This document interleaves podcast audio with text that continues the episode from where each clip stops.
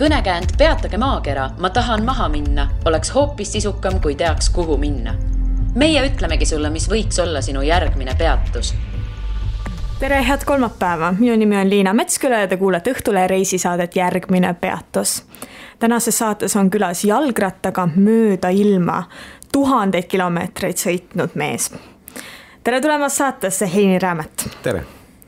no aga kuidas siis tekkis selline idee, et sõita jalgrattaga mööda ilma?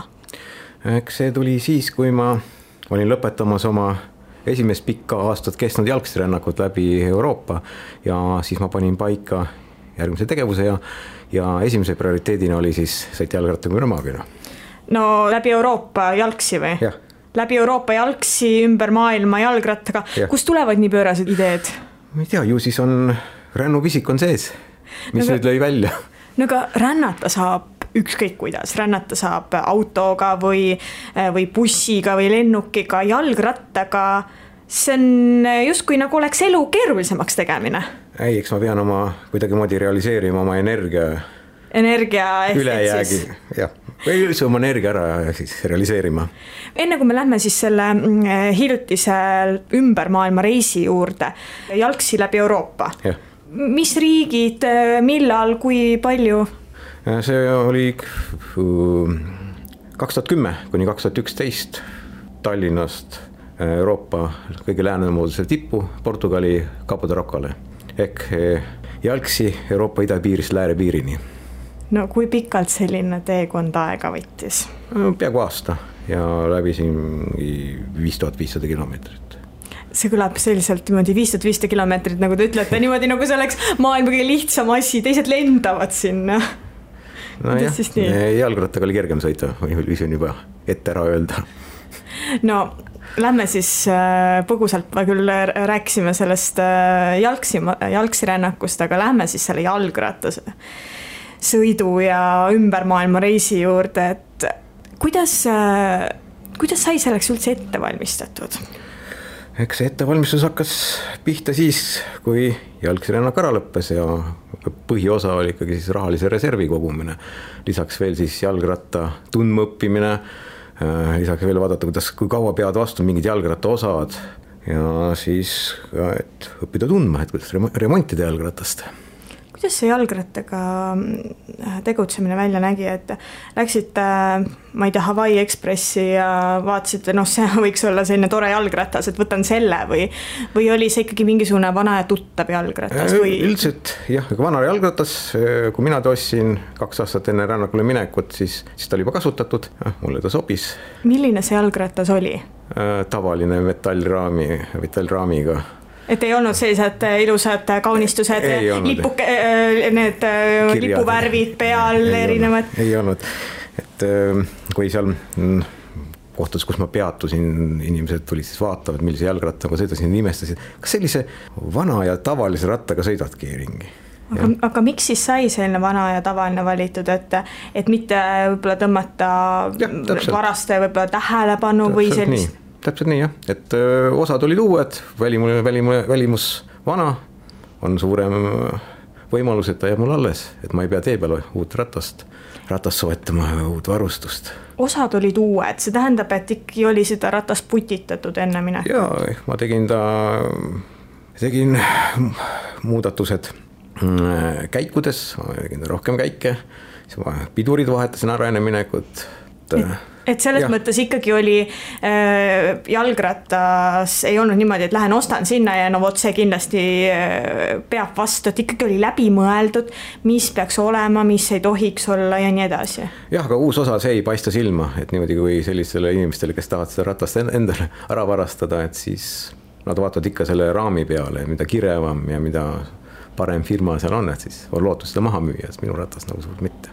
aga, aga see siis oli, selle jalgrattaraam oli selline, et noh, see ei tundu eriti, eriti kallis olevat. jah, ta oli küll, muidugi ta ei välista seda, et keegi oleks mingi ühes lihtsalt sõi endale sõitmiseks selle võinud ära no üks asi oli loomulikult jalgratta valimine ja kordategemine, aga muud asjad ometi ka, et kui minna niivõrd pikaks ajaks ära, see ei ole ju selline otsus, et hops, ma nüüd lähen ja nii ongi, et, et äh, asjad, mida kaasa võtta, reisiplaanid ja nii edasi, et ma.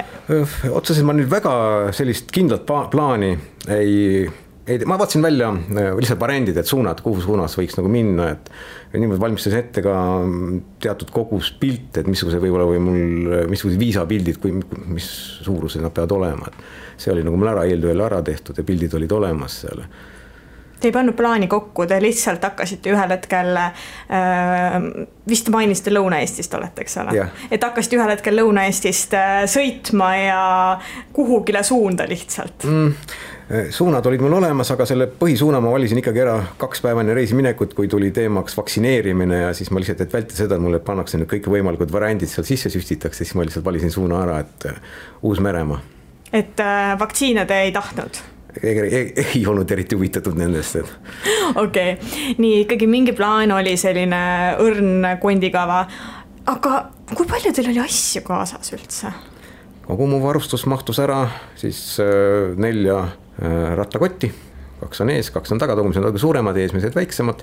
lisaks oli siis pakiraami peal telk ja veel selline väike seljakott, kus oli siis sees mul nagu väärtuslikumad asjad, mida ma siis äh, tavapäraselt võtsin kaasa, kus ma poodi läksin, et mul no neli kotti pluss siis mõned veel, et kui suur see kogus on, et me ei tea, et kui suured need kotid on, kui palju Kaalul, neid asju reaalselt oli? kaaluliselt on siis, kui ma lendasin ilma söögita, joogita, siis lennukaal oli nelikümmend kilo miinus siis kolm kilo rattakast või see papist kast ja siis seitse kilo ma võtsin endaga lennukisse kaasa nagu käsipagasit. siis kolmkümmend seitse pluss seitse oli mul siis nagu lennukaal koos jalgrattaga kas selli-, on selline mõnusalt selline optimaalne kaal, et mida on hea kaasas vedada või on ta ikkagi liiga raske? ma ikka pidi vaatama seda, et ma pean ratast vedama kuskil mingit kohtadest üle, kus teed ei ole, et ma ikka pidin olema suuteline ratast tõstma ja sellega liikuma, kus ma panen seljakoti selga. kasvõi mingi laeva peal mahatulek kuskil Jakartas, kus, kus see, see laev ei olnud mõeldud nagu autode jaoks, vaid reisijate jaoks ja siis mingi kitsas sillakene ja sama tulengi siis ratas käe otsas, inimmass on ees ja taga rattaga maha. et, et tuligi nagu niimoodi käe otsas vedada? tuligi tassida jah, sealt treppides, kitsades seal treppides laevalt maha ja. ja ma pean ikkagi arvestama seda, ma pean olema jõuline tõstma, tulema läbi kas siis nende tunnelitesse läbi, kust läks trepp alla ja teiselt poolt trepp üles suurtes linnades sealt ei saanud nagu manöövreid teha, siis tuli kasutada jalakäijate mõeldud neid ja siis ma tassisin oma ratast seal ka üles-alla treppidest. no enne kui me veel nendesse suurlinnadesse ja põnevatesse kohtadesse läheme, ma ikka küsiks, et äh, selle pagasi kohta, mis on see hädavajalik asi, mis kindlasti pidi seal kaasas olema, et noh, riided loomulikult mingi, mingi ja, osa. ütleme niimoodi üks paar, mis oli seljas, üks paar, mis oli siis reservis aga mis veel oli selline hädavajalik, mis seal äh, nende mitmekümne kilo sisse kindlasti pidi mahtuma? telk, äh, ööbismaha, vahendid, magamiskott, madratsid. peamiselt mm. telkisite siis? jah, ikka, ikka. nii, ja mm. teekond oli siis, ma nüüd äh, loen maha need numbrid. neli kontinenti, nelikümmend üks riiki, nelisada kaheksakümmend kuus päeva, kolmkümmend üks tuhat seitsesada kuuskümmend viis kilomeetrit kaks tuhat kakssada üheksakümmend kaks tundi sadulas. millised neist olid need kõige ägedamad hetked? see on nii pikk aeg ja ma kujutan ette, see on meeletult raske küsimus, aga mis jäi kõige rohkem meelde ja mis oli selle nii südame põksuma? no kõige rohkem mulle meeldis äh, Austraalia ehk siis looduse poolt pakutud raskus, seal oli väga kuum, aga see Austraalia võlus mind oma metsiku loodusega mis seal oli sellist, eh, mis selles looduses pani nagu südame niimoodi põksuma, et mis seal meeldis nii väga? kängurud hüppamas ringi asu, või? väheasustatud ala, noh, mis oli mingi, vahemaad jäävad seal bensiinijaamade vahel mingi paarisaja kilomeetri kanti. ja selle vahepeal pole mitte midagi no aga kas te siis äh, sõitsite seal asustamata alal või, äh, või ikkagi seal niimoodi linnade vahel, sellepärast ju suur osa Austraaliast on täiesti tühi maa ju. jah, ongi, et Darwinist Sydneysse. sõitsite jalgrattaga? jah, seal oli siis mingi periood oli selline, kus supermarketite vaheline ala oli seitsesada kilomeetrit ja, ja siis ähm, kõige selline mm, pikem vahemaa äh, bensiinijaamade peal, ehk siis koht, kus saab äh, osta midagi seal joodavat, söödavat, oli kakssada, kakssada kuuskümmend kilomeetrit supermarketid seitsesada kilomeetrit, ma tean, et minu kodu läheduses on äh,, kilomeetri läheduses on äh, vähemalt kolm supermarketit, kuidas inimesed elavad? see oli jah äh, Tennant Creek ja Mount Isa vaheline ala. Kuidas siis inimesed saavad hakkama, ta on mingid pisikesed poed või, või mismoodi see kõik äh, neil toimib? jah, on sihuke väike kohakene, bensiinijaam, see teemaja, kus siis saab süüa, siis äh, hotell, kämping, politseijaoskond väike, mõned majad ka seal.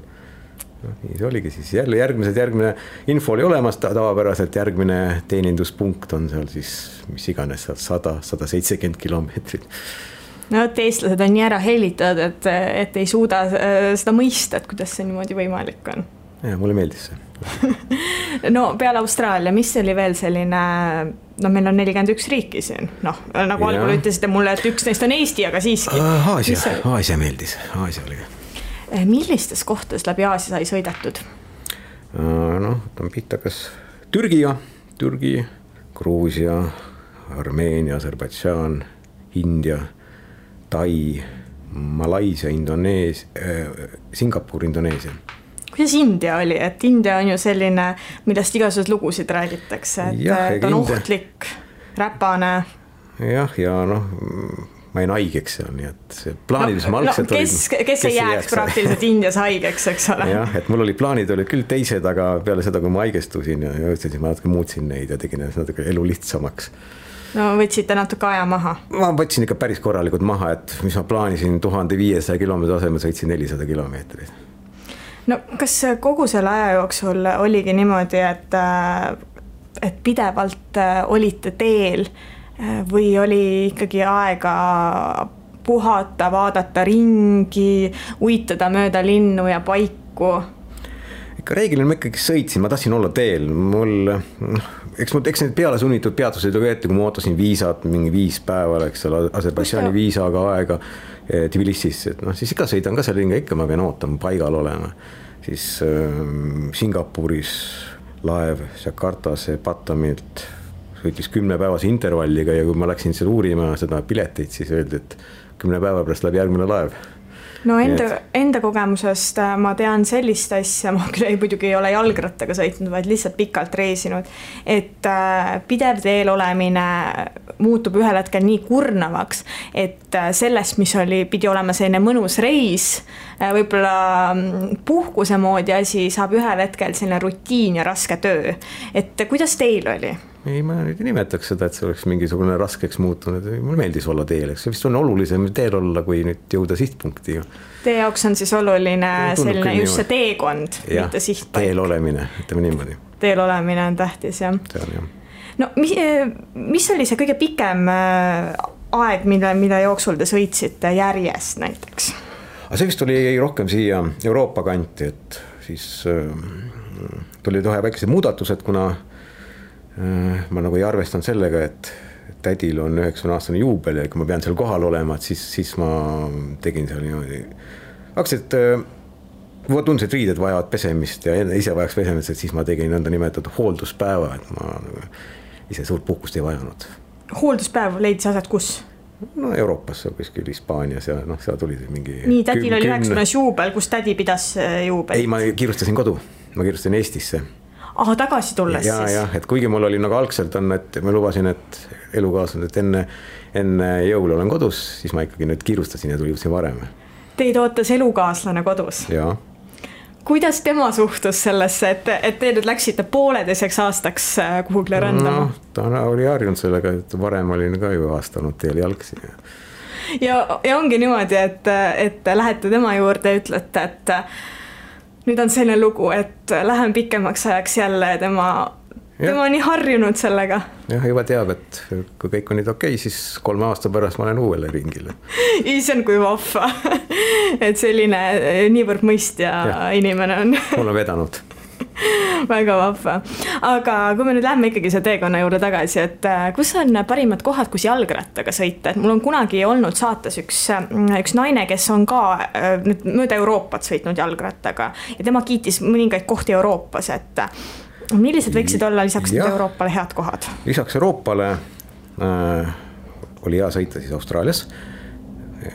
Mitte, mitte idarannikul, seal, kus see asustused on suuremad, just nendel sellistel kus asustuspunktide vahe oli väga suur, seal liiklus ka hästi väike oli, siis äh, Tais oli mugav sõita siis ähm, Malaisia ei olnud ka probleemi, Uruguay, hästi hea rattaga sõitmise koht. no siis oli isegi, ma saan aru, et Lõuna-Ameerikas käid läbi. Lõuna-Ameerikas jah, siis mis kohtades veel võiks nagu, Türgi mm,, teatud kohtades ka Türgis oli ka suhteliselt mugav. aga mis see tähendab endas, iseendast, et, et kas olid jalgrattateed või lihtsalt äh, kuidagi. piisavalt ruumi, kus jalgrattaga sõita tavapäraselt. ja juhid olid ka sellised mõistvad, et, äh, et ja. koos eksisteerime siin ja,. jah, jah et jah, ütleme niimoodi suhtumine jalgratturisse ja siis ütleme nõnda see teede olemus, et mul on piisavalt ruumi. aga millised kohad Euroopas võiksid olla, et äh, iga koht, ma saan aru, Euroopas ei ole ja, just maailma et, parim jalgrattasõiduks. jah, et isegi kui ma lõpuks jõudsin Soome ja siis Eestis, siis ma ütlesin, ega need ei ole kõige paremad kohad, kus jalgrattal sõita Euroopas. ah soo, hoopis Eesti ei ole hea, jah et eh, kui olen juba sõitnud seal näiteks Taanis, eh, Hollandis, Saksamaal, Prantsusmaal, Hispaanias, et siis eh, jah, Soome oli küll selline, et kas kohtlikke olukordi tekkis ka või? liikluses, jah ikka oli, neid oli. no äkki, no kirjeldage, mis, mis juhtus oh,? mis mul siis juhtunud on sellega noh, auto on äh, Brasiilias, Sao Paulos auto siis nii ligidalt mööda veoauto, et võttis peegli kaasa, siis äh, sain müksatuse äh, mootorrattal, mis tagaistuja põlvaratas, siis tabas mul seal mingi varustuse kotti. see oli ka Brasiilias? see oli ka Brasiilias, siis noh, riivakaid oli Indoneesias, siis üks poiss kukkus bussist mulle otsa no seal on, seal on ju niimoodi, et nad, et nad sõidavad niimoodi, et ja, inimesi on seal nii palju. ja, ja seal kuskil ja siis ta kukkus seal, aga noh, talle vedas, ta kukkus mulle otsa, siis alles maha, nii et pääses kõige halvemast. nii, siis äh, riivakaid oli seal päris, päris mitmeid, päris mitmed riivakad ma ise tekitasin, kui ma seal äh, manööverdasin kuskil autode vahelt läbi ja. no India oma... liiklus, ma kujutan ette, oli ka üsna pöörane, kuidas ja, seal läks? seal äh, pääsesin ehmatustega füüsilist kontakti ei olnud et äh, mismoodi nad siis olid, et? no mingi kuskilt buss keerab mulle nii ligidalt, et vaata, et ääre pealt oleks seal riivanud no,. ja sellised... iga sekundi tagant siis keegi laseb signaali, eks ole. lõpuks harjusite ära sellega? ei tea, eriti ei harjunud, et kuidagimoodi tuli see lihtsalt ära kannatada, aga nojah, seal on ju niimoodi, et mm. iga, iga, iga hetk antakse signaali, see on ja. selline liikluskultuuri osa jah, et kui mul on siin räägiti seda, et äh, Bangkoki hullust liiklusest ja kui ma peale seda siis olin Bangkokis, sõitsin, siis oli nagu paradiisis. ja pärast Indiat on ilmselt äh, enamik kohti paradiis ma ise mäletan ka, et kui ikka tahtsin üle tee minna, no jumala eest, see Ai, on küll. isegi, isegi jalg, ilma jalgrattata oli nagu vaatad ikka valele poole ja siis ah jälle mingi auto tuleb. just, kuidas, kui palju kokku puutusite kohalike inimestega, et mis, kus olid sellised võib-olla üliägedad, ülitoredad, sõbralikud inimesed, võib-olla mõnes kohas olid need eba, ebameeldivad mm,? kõige külaslahkem oli Aserbaidžaan tõsi üllatas mind ka, ma ei osanud, ei oodanud seal sellist nagu külalislahkust, et seal oli jah aga mis, mis tegi neist nii külalislahked inimesed? tean, millegivõrast, ma ei tea, kas neile meeldisid jalgratturid, jalgrattamatka, aga iga, iga natsu häda kutsuti teed jooma, pakuti süüa ja siis ööbimiskohta ja et ja see oli selline igapäevane asi. no suhteliselt jah, et ma mõtlen ka seda, et kui ma oleks nüüd, ma sõitsin Bakuusse nädal aega, et kui ma oleks nüüd kõik need kutsed vastu võtnud seal tee joomised, ma oleks võib-olla kaks korda sama palju aega kulunud selleks. kas kuskil oli veel sellised hästi toredad ja vahvad inimesed mm,? Brasiilias, Brasiilias. Brasiilias, äh, kas seal kutsuti ka niimoodi? seal jah, tehti hotelli välja ja tehti hotell niisama heast peast välja? ei noh, nad olid jalg, jalgrattamatkajad ka siis ja siis nägid mind tee peal ja, ja siis. ja siis mõtlesid, et, et ja, võiks et, pakkuda? jah, et jah, et, et on võimalus ööbida hotellis seal ja tasuta ja. aga kus olid näiteks sellised inimesed, kes võib-olla ei jätnud sellist eriti head muljet? kui nii võib üldse küsida mm noh, eks neid, samas ka Türgi oli suhteliselt niisugune külalislahke, siis seal oli selliseid intsidente, kus mingi möödasõitvas autos seal karjutakse midagi mitte just eriti sõbraliku häälega siis pannakse, ma ei tea, võib-olla seal tervitused, pannakse käsi aknast välja, tulistatakse kolm lasku õhku ja sellise asjaga puutusite kokku rääkige palun sellest situatsioonist. no seal ikka, sõidan, sõidan mägedes, mingi auto tuleb seal Türgis vastu, juht paneb käe püstoliga aknast välja, laseb seal kolm lasku õhku ja sõidab edasi, mina sõidan ka edasi. mis emotsioon sel hetkel valdas? ei tea, ma mõtlesin, et ma ei tea, kas on see äkki tervitus on, aga neil kuidagi see relvakultuur oli küll väga nigelal tasemel, et seal relvad olid neil nagu mingi mänguasjad ja seal sellist äh, relvaintsidenti oli siis neljal korral siis minu siis minu ööbimiskoha lä lähistel. Türgis siis? Türgis jah. rääkige nendest intsidentidest, mis siis juhtus? noh, ühe, ühte ma mainisin, teine relvaid intsident oli siis ööbimiskohas, kus ma olin telgi üles pannud ja siis äh, mere ääres seal teisel pool siis teed mere äärde tulemas mingi noorte punt, siis räägivad juttu ja siis üks hetk kuulen, et väga kahtlane tuttav heli, et püstolikelk liigub ette ja siis tuli laskude jada järgnes sellele. siis võttis küll nagu ehmatas ära, et huvitav, et kus suunas nad tulistavad mis moonaga nad lasevad. ja see oli siis nüüd teine kord?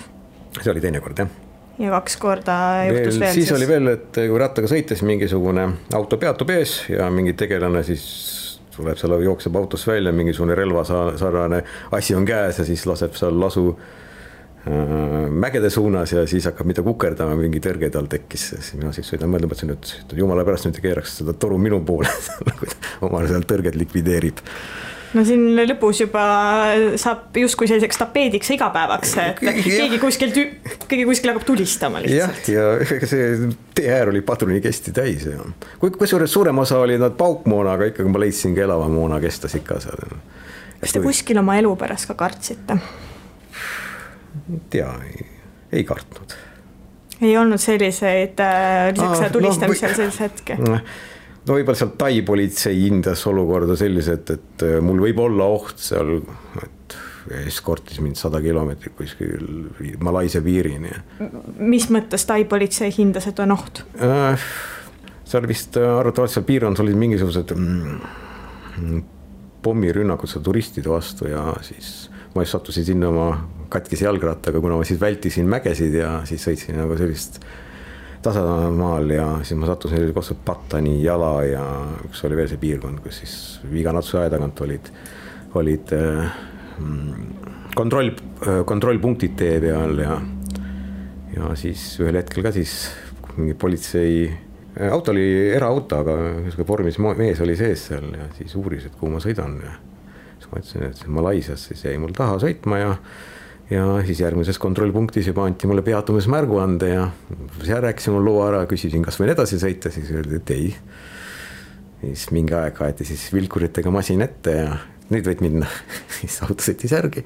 no siis oli õhtu, siis ma ütlesin, peatasin kinni, et poleks vaja nüüd ööbida, et õhtu hakkab kätte jõudma, et aa, et siin äh, kolme kilomeetri kaugusel on politseijaoskond, et seal saab ööbida. et seal siis veetsin öö ära, mitte kongis, ikka mulle eraldati ruum ja ja siis ma uurisin, et kas saan homme jätkata iseseisvalt, siis öeldi, et ei, et ohtlik on, et politsei saadab ära mind. kuidas te üleüldiselt oma ohutust äh, kindlustasite? no oma, oma selle turvalisust äh, kindlustasin oma väljanägemisega, ehk siis ratas ei ole kõige uuem äh,. habe on mulle nagu, nagu rändluse sümbol, aga samas ta on hea abimees ka turvalisuse küsimustes. nii et oma riietelt võtsin ka ma viimast, et kui ka seal väga palju auke sees oli, et siis ma ostsin uue. et hoidsin väga madalat profiili, tegin välja rohkem äh, kodutu jalgrattal kui mingisugune rikas turist. aga kas olid kaasas ka võib-olla mingi taskunuga, pipragaas, sellised, sellised asjad ikkagi no, olid? no pipragaasi sai kasutada kuni lendamiseni, et pärast seda enam nagu kaasa võtta ei saa ja okay.. ja peamiselt ööbisite siis äh, telgis, nagu olete maininud? jah kas vahepeal ka kuskil äh, majutuskohtades või ikkagi Ikka, pidevalt on telk? Nelisada kaheksakümmend kuus päeva olin ma teel, sellest äh, nelisada ööbisin telgis, kaheksakümmend päeva mm, katuse all, ütleme niimoodi, mitte kogu aeg majutusasutuses ja siis mm, neli ööd lennukis, kaks ööd laevas. Kuidas te üldse leidsite neid kohti, et kus saab telkida, sellepärast et igas riigis ju tegelikult ei saa telkida ja noh, neid kohti tuleb ikkagi sa, otsida. eks ma ikkagi vaatasin niimoodi kuskil, et no kui ma ei leidnud kuskil sellise koha, kus mind varjavad puud ja põõsad, siis äh, mind varjas pimedus. ehk siis ma panin pimedas telgi ülesse ja enne valget, enne kui valgema hakkas, panin telgi kokku ja jätkasin oma teekonda. et ikkagi niimoodi salaja seal, kus ei oleks tohtinud? jah, ütleme niimoodi jah no nüüd ma jõuan selle teema juurde, mis alati inimesi kõige rohkem huvitab, et ähm, kui palju selline teekond maksma läheb? Äh, see läks mul maksma viisteist, viisteist tuhat eurot on see nüüd, äh, olete kalkuleerinud ka, et on see nüüd äh, päevade lõikes äh, mõistlik summa, liiga suur summa mm,, okei okay.? ei ole, ma eeldan seda, arvestades seda, et ma lendasin seitsme, seitse, kuus pileti ostmist, ehk siis üks oli ümberistumus, seitse lendu, laevasõitu oli ka päris, päris mitmeid praamisõite no mille peale see kõige rohkem raha kulus, olidki needsamad lennupiletid või? tegelikult vast ähm, ikka sihuke eluolu peale, söö, söögi peale, näiteks Argentiinas mul läks söögi peale mingi nelisada viiskümmend eurot kuus. see on nüüd siis äh, palju või vähe? see oli palju, sest seal oli väga kallis oli kõik no ja muidugi äh, Argentiina on üks Ladina-Ameerika kallimaid riike ja, ja see oli mul tõsine üllatus, kui ma seal poodi läksin. no pärast Peruud, kui võib-olla Peruus või Boliivias on käidud, ma ei tea, kas käisite seal, siis on Argentiina meeletult kallis. Tšiili oli, aga Tšiilis äh, ikkagi oli odavam ja, ja siis pärast, pärast ikka Argentiinal läks see odavamaks, nii et äh, Brasiilia oli ikka sihuke, et Brasiilia oli kallis või odav teil? odav oli jah, seal ikka, ma käisin ikka siis juba kuskil söögikohtades ka söömas ja mm. -hmm. et kogu aeg läksid nagu hinnad allapoole, Uruguay's allapoole, siis Brasiilias läks veel toiduhinnad läksid allapoole, nii et kas äh, need summad olid teil juba varasemalt niimoodi ära kalkuleeritud, et, et läheb äh, iga päeva peale võib mul olla selline summa või oli lihtsalt niimoodi, nii palju, kui mul läheb seda raha? no jah, umbes niimoodi, ega ma nüüd väga nüüd ei üritanud seal mingi kokku hoida seal söögiga, et ikkagi ma sõin ikka selliseid asju, mis mulle tundus, et on huvitav ja maitsev. aga tööd tee peal tegite? ei olnud vajadust teha aga mingite varguste asjade ohvriks ei langenud, et ei, ei olnud, ei olnud põhjust kuskilt äh, hakata uusi ei kaarte. mul olid selles mõttes olid ikkagi äh, riskid ära hajutatud, ka mul need pangakaardid olid erinevates kohtades ja kasutasin ka sellist salataskut, et juhul sellises maades, kus äkki midagi juhtub nagu Lõuna-Ameerika, siis Aasias, kui läks, siis oli ka mul selline salatask oli, kus muidugi passi ei hoidnud seal sees, et noh, et kui ikka tahetakse passi kätte saada, siis las saavad, aga passi koopia ja, ja lihtsalt varukaardid ja ja siis sularaha oli nagu teises kohas, et mida nagu esmapilguga otsida läbi, et ei, ei, ei tohiks nagu leida. kui palju neid peidukohti oli? üks koht oli üksainus peidukoht? peidukoht jah, seal enda keha ümber siis, muidu hoidsin noh, ratta seljakotis oli ka ära pandud osa asju. mitu erinevat pangakaarti oli, kui mina käisin pikal reisil, siis minul oli kolm pangakaarti. mul oli siis üks rohkem, mul oli neli pangakaarti et oligi niimoodi, et kui üks äh, ära varastatakse, ära kaob, et siis on. jääb automaati, mis iganes, et siis oli mul reserv olemas ja ja ka selline võimekus, et kui midagi peaks olema, siis elukaaslased saab kantida siis raha ühest pangast teise, et kui peaks midagi selline juhtuma. Aga mis siis nüüd edasi saab, et on selline ümber maailma reis tehtud ja, ja kas on edasised ambitsioonid ka? eks ikka jah, nüüd juba arvatavalt kolme aasta pärast, mis nüüd kulub ettevalmistuseks, siis on järgmine reis äh, kuhu see viib, kui küsida tohib? Äh, no olen, olen ära otsustanud, et põhisuund on samuti ida, et liigun itta. ja ambitsioon, kui palju riike ühel äh, päeval võiks olla külastatud? noh, tegelikult eks ma nüüd teen väiksemaid reise ka veel Euroopas, et Euroopa riigid on sellised, et ma arvan, ma sõidan need sajaprotsendiliselt läbi rattaga. et äh, noh, siis kui ma oma teisele reisile nüüd lähen, siis vast kuuskümmend riiki on siis, kuuekümne riigis on sõidetud, et siis eks ma neid vaikselt kogun siis. Lõuna-Ameerika on suhteliselt, ei üldse Ameerika on suhteliselt lihtne, et seal vast kaks maad on, kus vaja viisasid, ülejäänud maad on või elektrooniline registreerimine või siis üldse, üldse pole midagi ja need ajad on ka seal suhteliselt normaalsed, et üheksakümmend päeva ühes riigis piisab. mingi suur Argentiina läbi ja Brasiilia läbi sõita. aitäh, Heini, et tulite saatesse. jah, palun. järgmine peatus on eetris juba tuleval kolmapäeval. kuula meid igal kolmapäeval Õhtulehest, SoundCloudist või iTunesist ja ära unusta meie podcasti tellida